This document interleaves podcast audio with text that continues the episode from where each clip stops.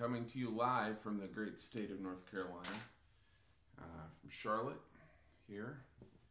And uh, we started yesterday a series in First Peter, uh, living in the time, living as sojourners in the time of coronavirus.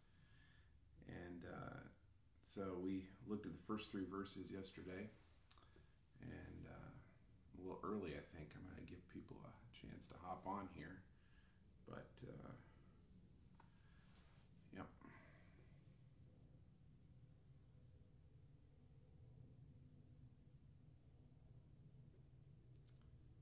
So welcome. We're we're here live to you.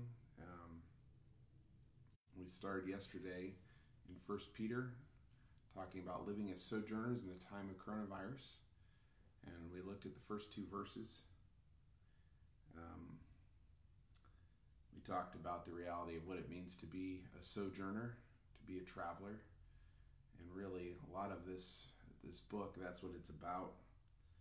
Um, if you go back and you look at the podcast, uh, there were some things that we talked about what that looks like, but mostly what we talked about is the reality that you need change. We got to change our perspective uh, we're living in a new world. Can't continue to do things the way we were doing them yesterday. Um, and we can't automatically assume that tomorrow we're going to go back to the way things were. Um, what does it mean to live in this new normal with Jesus? And so today, as we look at verses 3 to 12, uh, we're going to continue on that theme. It's interesting, verses 3 to, through 12 are one continuous sentence, uh, one long, uh, ongoing sentence, one ongoing thought. And Peter just continues to uh, really talk about, in many ways, what it means to be a sojourner, what it means to be a traveler, uh, to be on this journey. But what's interesting about today is it all centers around this concept of living hope. What does that mean to have a living hope? Let me. Uh, you've got your Bibles open before you. You're able to look at it. I'm not going to read the passage this morning. Uh, I'm going to leave that for you to do. But I think it's important that we are in the Word each day. Uh, this is how we keep our wits about us. One of the ways we keep our wits about us uh, is we listen to the Holy Spirit in the Word of God and allow Him to reveal Himself to us. And so, let me pray for us. Heavenly Father, loving Father, uh, in these days especially, we need the fullness of your Spirit. We just ask that you would open yourself up to us as we open ourselves up to you, Lord and ask that you would come in and, and be with us and uh, speak to us and reveal yourself to us through your word this morning. Thank you. In Jesus' name, amen. So, this whole idea of living hope, what do you think that means? What does it mean to have a living hope? Well, contrasted, it means not to have a dead hope. Uh, hope is something that needs to stay alive. Uh, especially during these days, we want to keep our hope alive as we're living in uncertain times. Um, but where does this living hope come from? Well, from the text, it's very clear this living hope comes through the resurrection of Jesus. I should tell you something because what's wrapped up in the resurrection of Jesus is our own resurrection. Eventually, at some some point, someday, we we are all likely to die. Um, we need to be able to put our hope in something that is beyond what we can touch and see and feel. Uh, whether that's our job or our relationships, even uh, our government, um, all these sorts of things that are temporary. If you look back through history, they rise, they fall. Uh, new careers start, they finish, uh, they change. Relationships begin and end.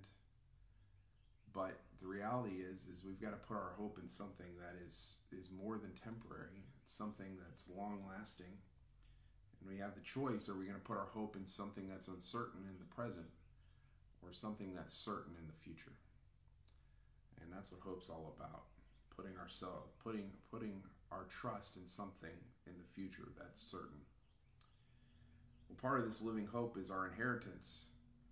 That's a great word that we don't use a lot today but that means something that we're going to receive as rightful heirs of children as children of God.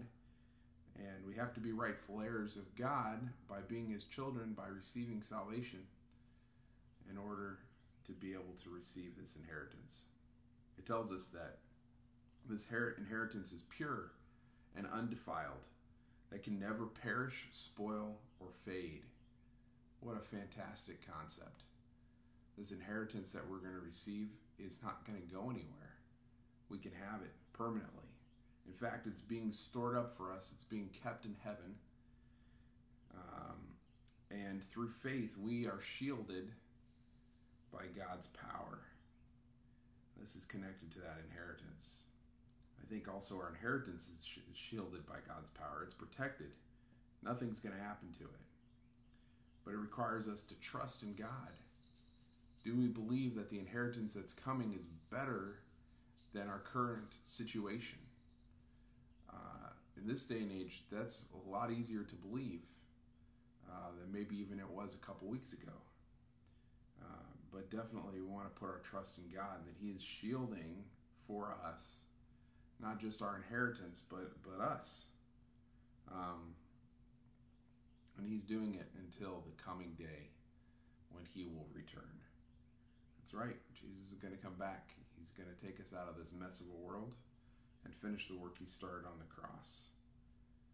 And Peter tells us with all this, with all this reality, not only is our inheritance being kept safe, but we're being kept safe we need to rejoice in that so much more than just the little things that we have going on in our own lives. Let us put our joy in what is ahead for us. Let us put our joy in what is ahead for us. Because he says, though for a little while you may have to suffer grief in all kinds of trials. I know friends that have gotten this coronavirus that have suffered greatly. Uh, people that have lost their jobs that are suffering greatly. Uh, people that can't go outside that are suffering greatly because they're not connecting the way they're used to connecting. There's all kinds of trials that we're facing in the midst of this. But what's our perspective? Like we talked about yesterday, what's our perspective? Uh, there's a lot of stories going around What's it going to be like in 10 years when we look back on this? What's our perspective going to be? Is it going to be one of this was a great time because we saw good things happen? Or are we going to talk about how bad things were? Well, reality says there's probably a little bit of both that will happen. But how we carry ourselves through this trial reflects greatly on our perspective. What's our perspective? Is it one of fear or is it one of trust? Are we able to rejoice because we're putting our trust in a God who's promised us a certain future? Or are we putting our trust in, in the uncertainties of today? Because what happens is, is we're going through this trial, it's going to prove the genuineness of our trust in God. How we go through it, how our perspective is, what we take out of this time is going to prove how genuine our trust in God is. See, what he's doing through every trial we face, Peter tells us, is that he's refining us like gold. You know, the process of gold, if you take gold out of the mountain, it's pretty, it's muddied up with all sorts of other things, and what are called impurities, even. And uh, there's a process of heating that gold up putting it under fire. And we use this term when we're going through hard things, right? We're under fire. The gold's being put under the fire and heated up till it melts. And then in the process of it melting, it uh, it is purified. And so we've got to we got to really believe that this is what God's doing through this time. And if we keep that perspective that God is purifying us, he's taking out all of our impurities, then we can get through this. Because the end result is praise and glory and honor when we see Jesus. It says even though we haven't seen him now, we trust him. And it gives us this glorious inexpressible joy and we are going to receive the results of our faith, which is the ultimate salvation of our souls. We will get out of this. Even the prophets that looked ahead to Jesus, they were looking ahead to what is being promised to us now, wondering when Jesus would come, but also when will this fully be fulfilled. It tells us even the angels are eagerly watching how things are developing. Check this passage out, dig into it some more, Pray through it. Listen to the Holy Spirit. What's He pointing out to you? What does He have for you in this to reveal to you about Himself, about you, and your response? Have a good day, and we'll see you tomorrow at 9:30.